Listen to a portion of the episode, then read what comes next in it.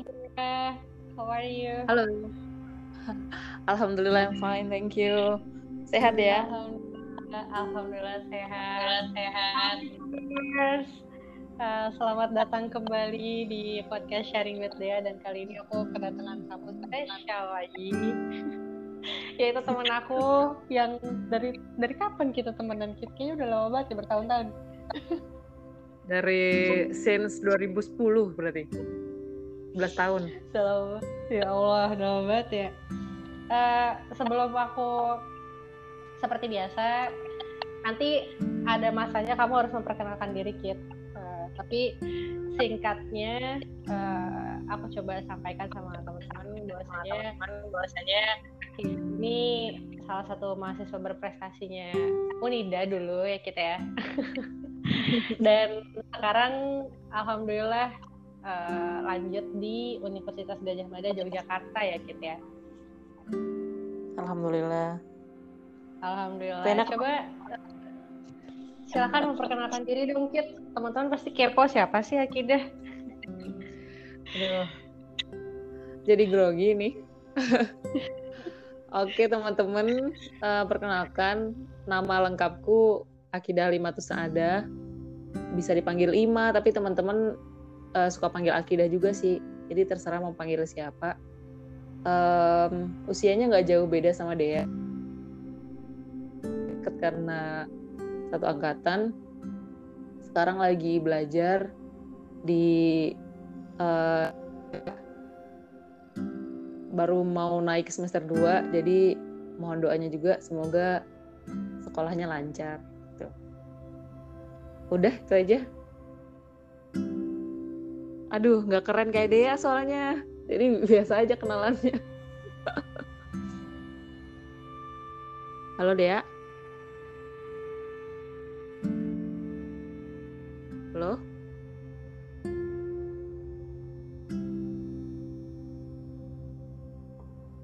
Halo? Kit halo halo, halo? iya. Sempet hilang tadi. Suaranya hilang ya udah Halo? udah udah udah. Sekarang ah. udah. Gimana gimana? Sekarang kesibukan apa aja Kit sekarang kebetulan lagi libur deh ya di kampus. Masuk lagi Februari jadi uh, alhamdulillah di sini sekolah sambil ngajar di SMP di SMP di Prambanan. Jadi tapi ngajarnya masih online jadi tiap hari ya tetap di kamar aja nggak ke mana-mana. Di kos aja sih tepatnya nggak ke mana-mana tapi sambil ngajar gitu hmm, I see. di Jogja. Okay. Uh, Dea di mana Dea? Aku di Bandung. Sekarang udah alhamdulillah udah resign dari uh, kesibukan-kesibukan masa-masa pelajar. I'm done. Sekarang aku lagi sebenarnya aku pengen banget langsung S2 kit maksudnya langsung lanjut cuma pada rumah aku masih belum turun jadi uh, sekarang aku masih cari-cari kesibukan aja sih kesibukan pribadi gitu. Anyway uh, kemarin kita sempat bahas ya kita ya mengenai mengenai uh, tema apa sih yang bakal kita bahas gitu kan dan dari uh, kita sendiri uh, apa namanya mencoba kita mau coba bahas self reward sama self reward gitu kan. Nah, dari Akida sendiri ya dari dari Kida sendiri sendiri um, apa sih yang Kida maknai dari self reward gitu? Ada Ya. Dea. Hadir hadir. Halo halo. Yuk, yuk, yuk, ulangi, ulangi. Self reward yeah. ya. Tadi dia nanya yeah. apa? Uh, maksudnya ada pengalaman tertentu nggak sih di balik self, self reward atau self healing ini gitu? gitu. Oke, okay. pasti ada. sebenarnya hmm. tema ini tuh diangkat dari pengalaman pribadi sih sebenarnya. Um, yang awalnya tuh nggak bisa membedakan gitu. Mana sih self healing sama mana sih self reward gitu dan pastinya pengalamannya juga bukan pengalaman yang uh, apa ya maksudnya bukan pengalaman manis pastinya orang kalau melakukan self healing tuh pasti karena dia sedang mengalami semacam uh, kesulitan atau ya apa ya penurunan kesemangatan lah istilahnya gitu. Nah, um, ini tuh berangkat dari ya sebenarnya baru-baru ini sih aku ngalamin. Mungkin karena kosong kali ya. Emang kosong tuh cobaan banget ya nggak sih? Ina syaba bawal forogo wajidata mafsadatun ya nggak sih? Kan lagi libur juga, terus akhirnya penat, nggak tahu kenapa. Uh, tapi di sisi lain aku lihat uh, aku punya suatu hasil gitu dari pekerjaanku yang kemarin yang mungkin beberapa bulan yang lalu dan baru membuahkan hasil sekarang. Tapi hasilnya itu datang ketika aku juga lagi lemah gitu. Akhirnya aku pergi tuh kan aku sukanya makan tuh ya. Aku pergi tuh tiki-tiki ke makan uh, niatnya tuh mau self reward gitu tapi aku bawa teman aku terus teman aku bilang kamu ngapa tumben makan di sini kataku uh, self reward gitu enggak sebenarnya kamu tuh enggak lagi self reward kamu tuh lagi self healing gitu kalau self reward tuh beda lagi. Kamu tuh uh, apa namanya self reward atas perjuanganmu kemarin. Tapi sekarang kenyataannya kan kamu juga lagi sempit gitu. Jadi apa yang mau di rewardkan dari dirimu hari ini kan nggak ada. Itu namanya kamu cuman self healing aja gitu. Kalau self reward itu uh, contohnya itu ketika kamu nggak uh, apa ya, kamu nggak akan contohnya makan nih, kamu nggak akan makan sebelum kerjaan ini selesai atau sebelum ini uh, apa ya tuntas kayak gitu. Nah itu baru namanya self reward gitu. Hmm. gitu sih baru baru dapat perbedaannya di situ. Ada pencapaian yang kita dapat setelah itu baru bisa kita namakan itu self reward ya tapi kalau misalkan uh, kita ingin apa ya emang pengen memudarkan kesedihan atau mungkin kita pengen supaya diri kita kayak balik lagi moodnya itu kita ya, itu namanya self healing gitu ya Iya betul. Nah itu, itu kadang-kadang tuh kita suka apa sih namanya? Kan itu memang sih itu hanya masalah istilah aja uh, antara self healing sama self reward. Tapi kalau misalkan kita uh, bawa nama reward gitu kan, kita bawa nama reward di ketika kita sempit, walaupun itu sekedar nama, tapi kan pasti itu uh, berpengaruh kan sama mental kita. Nah itu tuh yang salah. Ketika apa namanya kamu ber, ketika kita berusaha untuk aku mau reward ah dari hasilku kemarin tapi sekarang lagi sempit nanti pasti setelah kamu kasih reward tuh bukannya malah lega tapi tapi masih ma, masih masih apa ya ganjel gitu. Udah duitnya berkurang ya nggak sih? Udah kantongnya jadi kering tapi hatinya belum apa namanya belum lega gitu. Jadi uh, ada kalanya kita membedakan kapan kita harus mereward diri kita dan kapan kita harus uh, healing diri kita kayak gitu. Uh, pernah gak sih sejauh ini self feeling apa yang pernah kamu lakuin gitu? Yang sampai menurut kamu itu berharga banget gitu? Sampai ya tarosah kalau bahasa kita sih ya sampai yang emang itu emang itu kayak terbesit gitu. Ya mungkin nanti aku sharing juga sih apa sih bentuk self healing yang pernah aku lakuin gitu. Kalau self healing yang aku sendiri ya dek sampai uh, benar-benar lega banget itu yang pertama sih ini uh, datang atau enggak menyendiri pokoknya ngobrol sama diri sendiri terus nulis. Nah abis nulis itu hmm. entah kenapa yang di pundak sama yang di otak sama yang di hati itu tiba-tiba ada yang hilang gitu ringan gitu sama yang kedua kemarin aku sempat ikut ini uh, kayak profiling kayak apa namanya event gitu profiling jadi dari situ nanti kita ngisi format ngisi form gitu nanti kita jadinya ketahuan psikologi Qurani kita dan itu benar-benar akurat banget.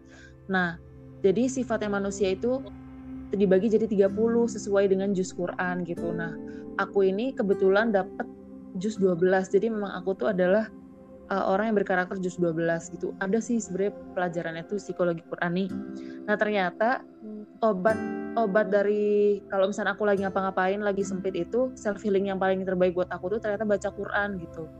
Dan dan itu ketika dipraktekin setelah event itu baca Quran itu sebagai self healing tuh menjadi apa ya uh, juara satu gitu loh mengalahkan hmm. tadi yang hmm. diem ngobrol dan nulis gitu jadi semenjak hmm. event itu self healing yang kulakuin yang paling mujarab itu baca Quran aja terus kayak gitu. Hmm. Kalau kamu gimana? Terus uh, kamu ngerasain perubahan gak ketika kamu ngelakuin abis ngelakuin itu gitu abis ngelakuin itu gitu menurutku ya uh, apa ya ada titik misalkan hati uh, misalkan pertamanya tuh nol um, pertamanya tuh aku bentuknya tuh lingkaran besar nih aku ibaratkan lingkaran besar. Ketika aku lagi sempit lingkaran itu ibaratnya hancur berkeping-keping kayak gitu. Nah ketika aku udah melakukan self healing di antara kepingan-kepingan itu ada nih satu bulatan lagi dan di situ ada cahaya gitu nah ketika udah selesai melakukan self healing yang mujarab tadi aku ngerasa cahaya itu bersinar gitu. Dan itu membuat uh, diriku yang baru lagi gitu. Menciptakan diriku yang baru lagi. Semangat lagi gitu. Hmm, I get the point. The point. Bener sih.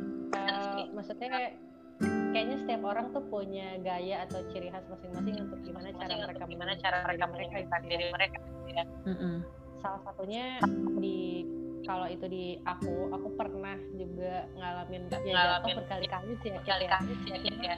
Uh, hal yang paling aku inget ketika aku self healing adalah adalah aku itu dan aku ingetnya ke atas gitu aku langsung ingetnya itu ke yang di atas dan ternyata memang benar banget ketika kita ingetnya langsung ke atas tuh ya Allah yang benar-benar bantu Allah yang langsung terjun langsung ke kita gitu gimana cara merangkul kita gitu. meskipun kan yang namanya apa Allah kan nggak kelihatan ya gitu nggak tahu gimana caranya merangkul, merangkul kita, kita. sedih dan sebagainya.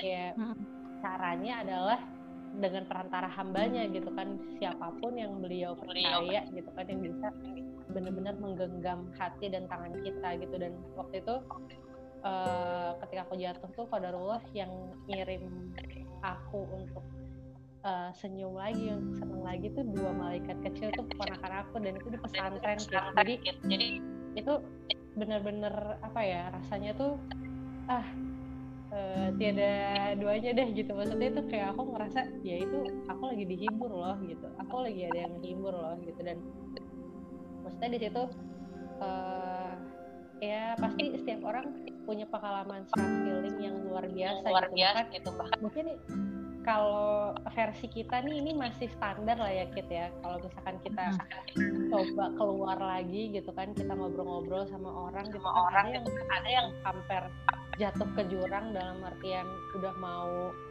apa namanya self harm atau dia menyakiti diri sendiri dan lain sebagainya gitu kan gitu kan upaya self healing dia pasti kayak lebih menakjubkan lagi gitu loh dibandingkan apa yang kita share cuma itu segitu berharganya loh self healing gitu ya nggak sih Kit? Iya benar-benar iya. Hmm. Jadi kadang-kadang Dan, semenjak temen aku yang ingetin itu aku jadi mikir ini healing apa reward, ini healing apa reward kayak gitu-gitu. iya iya iya iya. Iya juga sih. Cuma uh, kalau menurut aku sih kalau masalah reward ya ini uh, opinion by our side sih ya. Maksudnya uh, Cide juga boleh beropini aku juga menyampaikan opini aku gitu. Kalau menurut aku sih ya itu mungkin bedanya uh, singkatnya ya kalau misalkan emang kita dalam keadaan senang gitu kan. Jadi kayak gini misal kita habis ujian nih gitu kan kita habis ujian terus kita emang uh, apa ya di situ emang kita udah mentargetkan sesuatu nih gitu. Jadi gitu jadi self reward itu kita kita putuskan sebelum kita melakukan hal itu. Paham nggak? Jadi oh, misalnya kita mm -mm, jadi kita udah udah selesai ujian. Pokoknya kalau aku selesai ujian terus aku bisa jawab gitu kan. Aku mau beli es krim gitu. Meskipun sesimpel itu ya gitu. Sesimpel kita cuma beli es krim doang atau doang, beli coklat beli coklat. apa gitu yang itu emang ya udah nyenengin diri gitu. Ya itulah kalau menurut aku sih ya begitu gitu. Tapi uh, ada benernya juga sih itu point of view baru gitu yang tadi dia sampaikan gitu kan yang itu kan yang namanya dalam sempit enggak nih kamu bukan self apa bukan self reward kamu self healing gitu. Kayak gitu bener juga sih.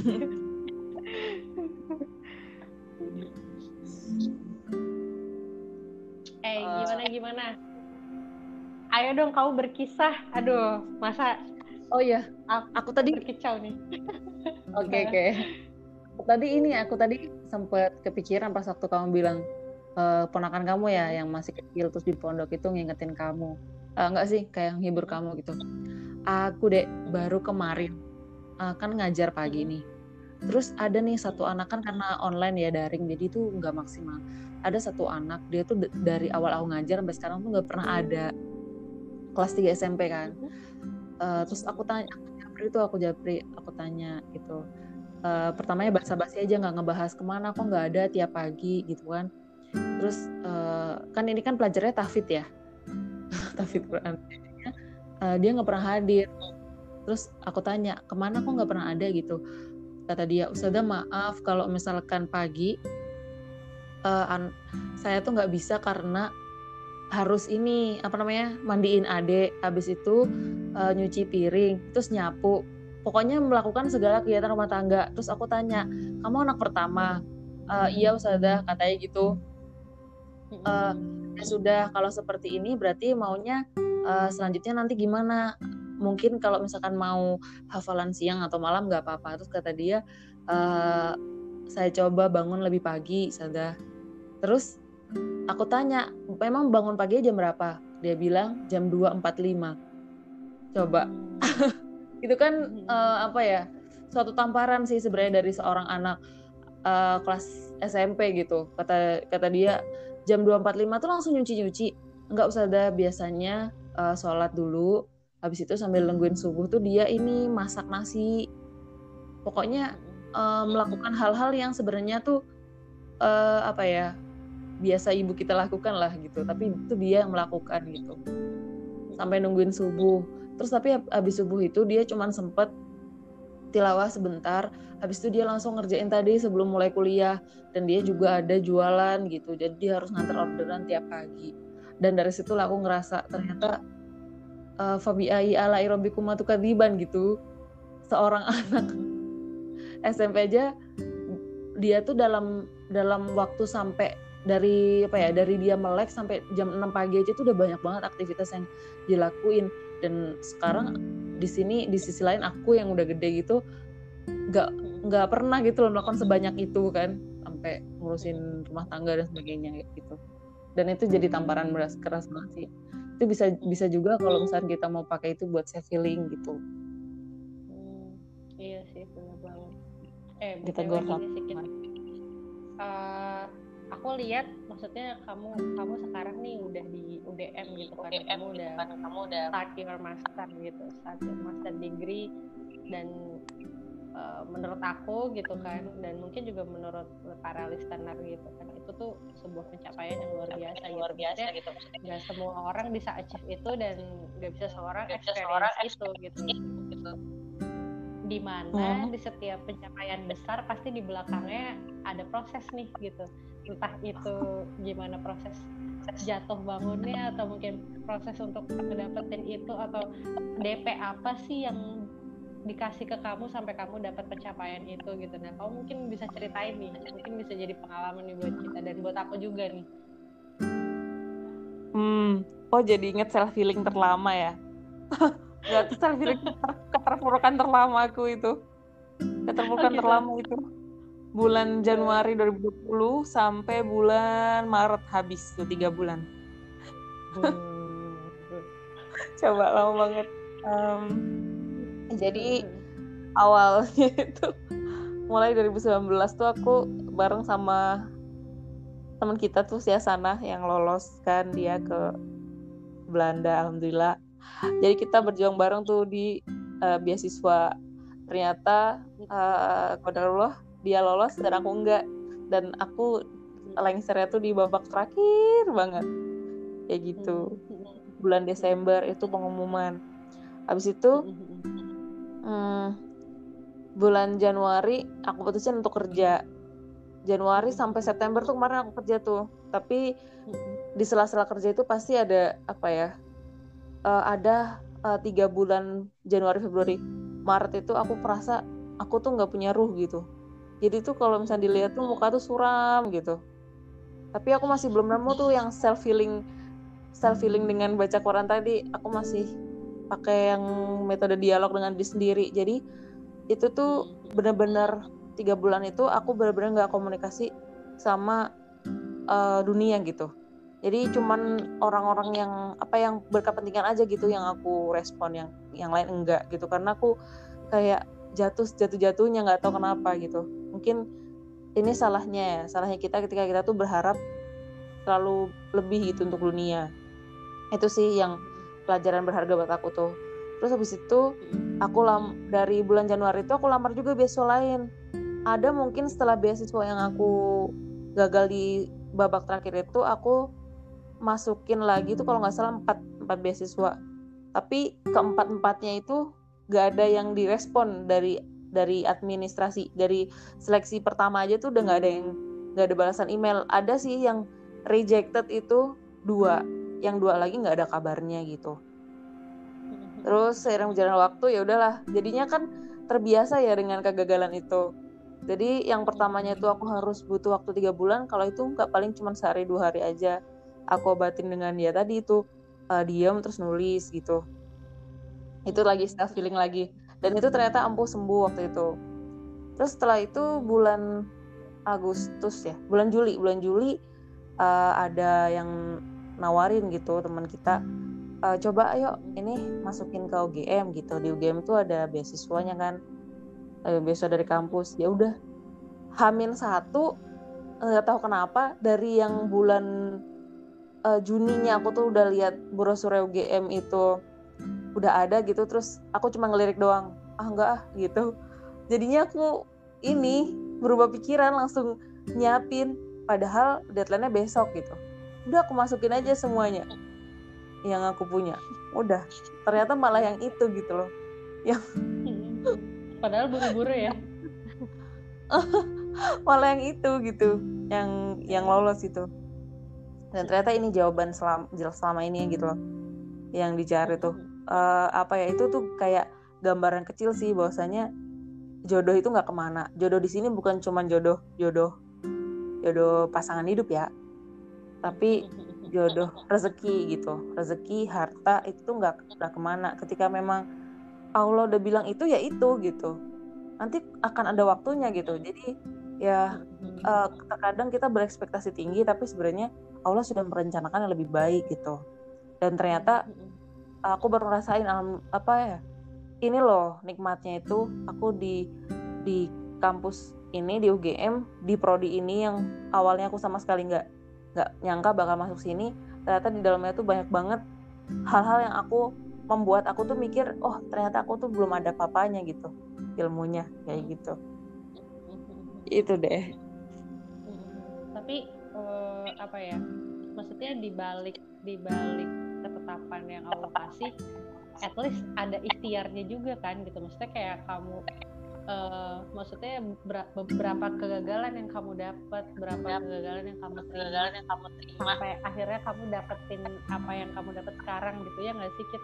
jadi iya benar. istilah kata tempaannya dulu gitu kan. Allah tuh kasih nggak cuma-cuma gitu kan nggak gratisan doang gitu tapi ya bayar dong gitu kan iya. salah satunya ya itu dengan dengan pengalamanmu itu gitu kan Mm-mm.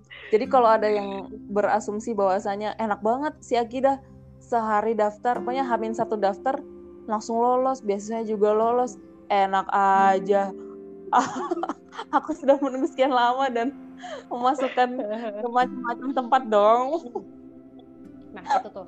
Aku aku pernah lihat juga kayak ada simulasi gitu kit di Instagram ya. Jadi ya jadi uh, dia tuh berupa garis garis panjang gitu dan itu uh, terus di garis itu tuh cuma dititikin sedikit gitu. Nah terus di captionnya tuh bilang gini itu bilang gini. Jangan kamu jangan mudah untuk ngejudge orang gitu karena kamu nggak tahu perjuangan apa yang udah dia dapat di balik itu gitu. Jadi maksudnya kadang kan kita mudah banget nih underestimate orang atau kita nilai orang dari segi covernya aja atau apa dan sebagainya. Padahal kita nggak tahu di balik itu tuh banyak cerita ya kayak kamu ini sekarang gitu loh. Maksudnya di balik kamu yang sekali daftar langsung lolos tapi kan mereka nggak tahu jatuh bangunnya kamu kemarin kayak gimana gitu kan. Di sisi lain uh, kayak apa ya orang gitu kan dapat rezeki. Misal tiba-tiba orang ada yang invest ke dia gitu invest ke dia gitu kan tiba-tiba gitu orang iri. Sedangkan mereka nggak tahu berapa betapa jatuh bangunnya mereka sebelum itu gitu kan. Jadi kan. Jadi pokoknya jangan mudah ngejudge orang gitu makanya aku kadang nih kalau misalkan ada temen teman-teman kita yang sukses atau mungkin ya beberapa atasan kita yang mungkin achieve sesuatu aku kayak nggak pernah melihat mereka di sisi suksesnya mereka tapi aku kayak lebih penasaran proses apa sih yang udah membangun mereka sampai kayak gitu gitu kan. Pasti iya benar-benar. itu bener-bener poin yang berharga banget gitu. Iya jadi lihat dong beyond beyondnya tuh dilihat. Setuju setuju. Jadi beyond uh, itu ah. apa sebenarnya? Gitu nah uh, apa namanya oke okay, kalau misalkan let's say uh, kita udah udah bicara tentang syarat tentang dan hasil yang kita dapat dari proses yang kita jalani gitu. Nah sekarang uh, bicara tentang hikmah atau pelajaran yang kamu ambil gitu kan sampai akhirnya kamu kenal nih kenal nih. self reward itu apa self healing itu apa apa sih kit apa sih gitu? yang maksudnya oh ternyata di balik semua ini aku menyadari apa gitu. Ada nggak sih kit? Gimana dek? Agak putus-putus suaranya dek. Ah seriusan? Serius? Tes tes. Ini masih putus-putus gak uh, agak sih. Kamu mindahin agak. ini ya mikrofon. Nggak kan? Iya aku pindahin. Nah ini nih masih putus-putus gak udah udah udah beres. Beres ya? Ya maksudnya udah. Sampai akhirnya kamu mengenali tahap uh, self reward dan self healing gitu kan. Pelajaran apa sih yang kamu ambil gitu? Intinya akhirnya oke oke. Okay, okay jadi ada dua poin sih. Yang pertama tuh mm-hmm. uh, apa ya kita tuh nggak akan pernah nggak akan pernah merasa sempit. Kalau misalkan kita tuh selalu bersyukur bersyukur bahwasanya mm-hmm. apa ya kita tuh apa apa yang diarahin ke kita itu tuh memang yang terbaik buat kita gitu. Jadi kalau misalnya kita lagi ngerasa udah agak modon nih modon oh syukur dulu syukur dulu syukur dulu baru habis itu uh, cari jalan keluarnya. Sekali lagi kan memang kita kan sebenarnya di sini kan disutradarai kan gitu sama sama Allah gitu. Jadi kita tuh cuman pelaku dramanya aja gitu. Jadi jangan sampai kita tuh melebihi sutradara gitu loh dalam entah dalam menyusun skenario atau dalam melakoni drama gitu. Ya apa pun itu kita harus izin sama yang di atas dulu. Jadi emang emang benar juga sih tadi kan kata kamu ingat teman yang di atas aja. Emang karena yang di atas itu tuh bener-bener benar-benar apa ya kunci utama kita sih ngelakuin setiap langkah kan. Nah uh, kalau udah sampai ke self healing tuh berarti tuh memang ada yang error gitu dalam diri kita. Menurutku sih gitu. Kenapa? Karena uh, tadi kan poin pertama aku sampaikan ini nyambung ke poin yang kedua. Yang poin yang kedua berarti uh, hikmahnya itu adalah kita harus meletakkan suatu sesuai porsinya gitu. Kalau kita sampai melakukan namanya self healing berarti itu ada sesuatu yang tidak sesuai dengan porsinya kayak gitu. Menurutku. Hmm. entah kita terlalu iya, terlena dengan sementaraan kan kata kata wali kelas kita kelas kelas 3 SMA ya. Terlena dengan kesementaraan yeah, yeah, yeah. Uh, dan itu jadi jadi apa ya jadi uh, aku pegang gitu sampai sekarang. Jangan terlena dengan kesementaraan karena kalau sudah terlena nanti sesuatu yang seharusnya itu bukan porsinya nanti jadi masuk ke porsinya. Eh gimana sih? Ses jadinya tuh sesuatu tuh nggak sesuai porsinya gitu. Nah nanti pasti akan ada error sama halnya kayak mesin lah kalau mesin tuh ada yang apa nggak sesuai di tempatnya pasti dia akan error sih kayak gitu. Jadi yang pertama tadi balik ke yang di atas apa apa pokoknya main di atas deh izin sama yang di atas. Kalau bisa sekalian namanya apa ya kan kita udah gede nih ya misalnya udah gede tapi kita belum menikah juga gitu. Kita pasrahin kalau misalnya ada orang yang kita suka ya udah pasrahin nama yang di atas lagi kayak gitu. Nanti lama-lama akan keikut sendiri itu yang namanya naruh tempat tuh di porsinya gitu. Supaya nggak ada namanya sakit sakit hati mesti di sini yang nggak sesuai dengan tempatnya. Kayak gitu. ya ampun aduh ini nasihat umur umur kita banget sih ya ampun. Apalagi maksudnya gini aku sampai baca postingan ya Kit ya. Uh, when you're when your age reach 25 gitu kan maksudnya berarti itu keresahan banyak orang dong gitu. Maksudnya itu udah riset gitu uh, nggak cuma satu dua orang tapi banyak gitu. Ketika orang misalkan udah menginjak 24 atau 25 pasti mereka mulai berpikir A B C D overthinking dan lain sebagainya gitu kan. Jadi ya itu sih. Itu lebih ke nasihat ke kita juga supaya ya itu kita aware terus kita pasrahin semuanya sama yang di atas ya pokoknya the best lah. Makasih banyak ya Kit so far. Aduh nasihat dan sharingnya. Oke okay, nggak apa uh, sama-sama dia eh ada satu lagi yang aku mau tanya ke kamu. Uh, kamu pernah pernah nggak sih ngerasa uh, bukan bukan bukan di kita ya bukan cuma di kita tapi mungkin lingkungan yang lingkungan kamu yang seumuran sama kita. Yang ya dua empat yang quarter life gitu. Mm -hmm uh, kamu nemu gak sih kamu cewek nih? Itu lebih di umur umur seperti segitu kalau misalnya dia masih single tuh uh, ada perubahan sikap yang jadi lebih sensitif gitu gak sih? Dek, menurut kamu gimana tuh? Seumuran kita ya uh, aku gini sih karena mungkin makin ke sini uh, entah entah alam yang menyeleksi atau akunya yang mulai paham juga gitu kan. Jadi sekitarku ini alhamdulillah emotionally stable gitu. Mungkin salah satunya ya kemarin kita podcast sama sana terus sama kamu juga. Terus ada beberapa temen aku yang dari luar juga yang bu bukan gontor gitu kan. Yang ketika aku ajak ngobrol mereka kayak nggak ada keresahan gitu loh mengenai nikah atau enggak gitu kan. Mereka berpikir bukan berarti mereka tan nggak memikirkan itu gitu loh. Itu terbesit di benak mereka cuma bukan merupakan suatu keresahan yang amat sangat gitu loh. Jadi uh, yang di lingkungan aku untuk sementara sih ya yang circle pribadi. circle pribadiku sih alhamdulillah mereka nggak mengalami keresahan gitu. Cuma mungkin pasti pasti di luar sana itu banyak yang aduh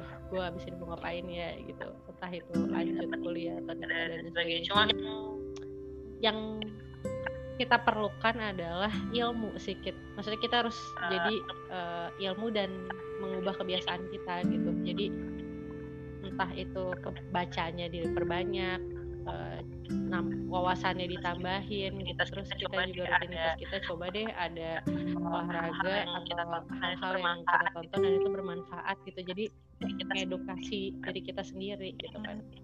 Kayak gitu sih kalau menurut aku. Oke okay, what do you think? Uh, apa kalau misalkan ya sih sebenarnya tuh balik ke circle kita sih sebenarnya. Tapi kayaknya di sini aku terlalu apa hidupnya tuh di lingkungan yang heterogen ya. Maksudnya nggak nggak satu hmm. nggak satu suara dan satu pemikiran. Bahkan uh, cenderung beragam sekali gitu. Hmm. nah aku di sini nemu nemu uh, apa ya uh, apa perubahan sikap sih sebenarnya. Kalau misalnya udah udah 25 ke atas sebenarnya. Kalau misalnya dia belum berkeluarga cenderung lebih sensitif gitu. Dan uh, sebagai uh, sebagai ya aku juga sama-sama single juga sih. Dengan umur segini juga. Tapi aku nggak nggak sampai ke sana gitu untuk mensensitifkan hal itu gitu. Itu kenapa ya kira-kira? Apa memang karena karena sebenarnya itu balik ke, ke kontrol diri sendiri atau apa akunya yang nggak wajar kalau misalnya itu tuh nggak nggak aku nggak sensitif dengan hal itu gitu. Uh, enggak sih. Menurut aku itu fine fine aja kok. Karena gini uh, itu kan masuknya ke emotionally stable ya kalau menurut aku. Jadi berarti kamu punya tujuan atau arahan tertentu dalam hidup kamu yang menurut kamu ya udah nggak usah diresahin. Karena kalau aku mentasbihkan atau mengumpamakan itu ke diri aku ya jadi karena aku punya tujuan hidup dan punya goal yang bisa aku capai gitu kan entah itu berapa tahun yang akan datang gitu. At least uh, jangan jauh-jauh lima tahun atau 10 tahun dua tahun dulu lah gitu. Dua tahun depan kita deh gitu. Kita mau ngapain aja gitu. Nah itu itu sih yang ada bikin hidup kita jadi ada isinya gitu kan hidup iya benar-benar.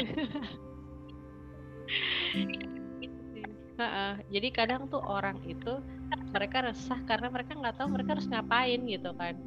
Uh, mungkin uh, karena ini juga sedikit jadi perubahan hormon ya itu ngaruh juga. Jadi kalau misalkan memang pada faktanya dia udah siap nikah misalnya gitu kan. Tapi yang pasti ada tolak ukurnya dong gitu kan. Kalau bisa sih ya itu kita pakai ilmu lagi gitu di situ. Terus hmm, atau mungkin dia memang udah uh, dari segi hal ekonomi atau dari segi adalah hal yang melatar belakangi dia gitu untuk seperti itu gitu. tapi quarter life itu emang begitu sih kayaknya. Benar-benar bingung nyari kerja ngapain, gitu iya, nggak ada kesibukan ngapain gitu. Kalau nggak ada kesibukan tuh kayaknya tuh ya nggak yeah. betah gitu.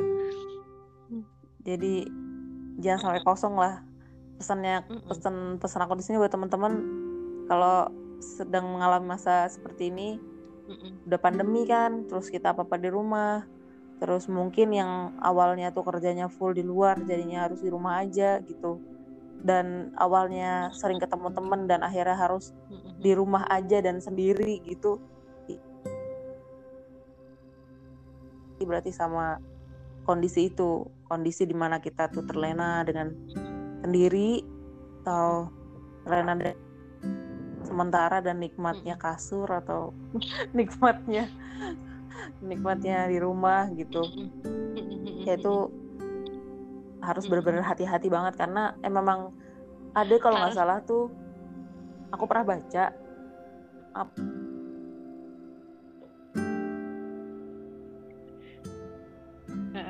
sama ketika ketika sama banyak orang tuh lebih bahaya ketika kita sendiri nggak sih?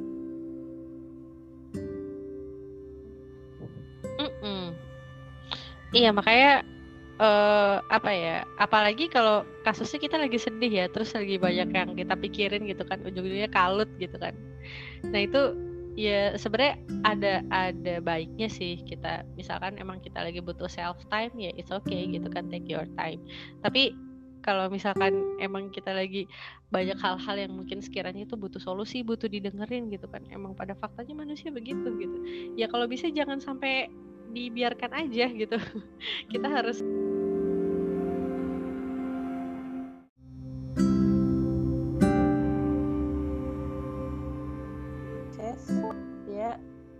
Iya. Biasalah kendala signal. Terus terus terus tadi sampai mana sih? Ya intinya jangan sendiri lah ya. ya sampai bahaya. Ya bukan jangan sendiri juga. Kalau emang masih sendiri gimana lagi? sendiri itu takdir kontrol dirinya itu loh yang kita bisa atur tuh kontrol diri kita sendiri baca buku atau dengerin podcastnya Dea atau ubah kebiasaan sih ya Kit ya at least. Eh iya uh. Uh, anyway ada pesan terakhir nggak yang kira-kira mau kamu sampaikan nih sama listeners sebelum kita closing? Uh, balik ke tema ya pesannya tuh. Kan temanya hari ini kan self healing dan self reward nggak ada yang salah dengan self healing itu. Nggak ada yang salah karena kita juga bukan manusia yang sempurna. Jadi ketika memang kita membutuhkan namanya self healing ya udah lakukan aja gitu. Jangan sampai kita biarkan diri kita tuh apa ya terlalu dalam kesempitan dalam kesedihan kayak gitu. Ketika memang kita lagi sempit lagi sedih ya itulah berarti kita sedang menunjukkan identitas kita sebagai manusia yang tidak sempurna. Kayak gitu. Hmm. dan kalau buat teman-teman yang belum nemu nih aku tuh self healingnya itu apa sih? Kayak gitu gitu coba uh, apa ya lebih mengenali diri sendiri. Mungkin dengan diem terus ngobrol sama diri sendiri uh, pejamkan mata banyak istighfar nanti insya Allah akan nemu oh self healingku tuh kayak gini kayak gitu. Terus yang kedua untuk self reward. Nggak ada yang salah juga sama self reward itu. Bahkan itu wujud bahwa saya kita tuh cinta sama diri kita sendiri. Tapi uh, uh, dibalikin lagi. Self rewardnya jangan sampai melebihi apa ya malah merugikan kita gitu. Kita berjuangnya berjuangnya untuk mendapatkan hasil. Misalkan kita self reward karena kita berhasil gitu. Nah perjuangan kita untuk untuk berhasil itu tuh jangan sampai uh, setimpal sama reward yang kita punya yang kita lakukan buat diri kita. Contoh nih contoh.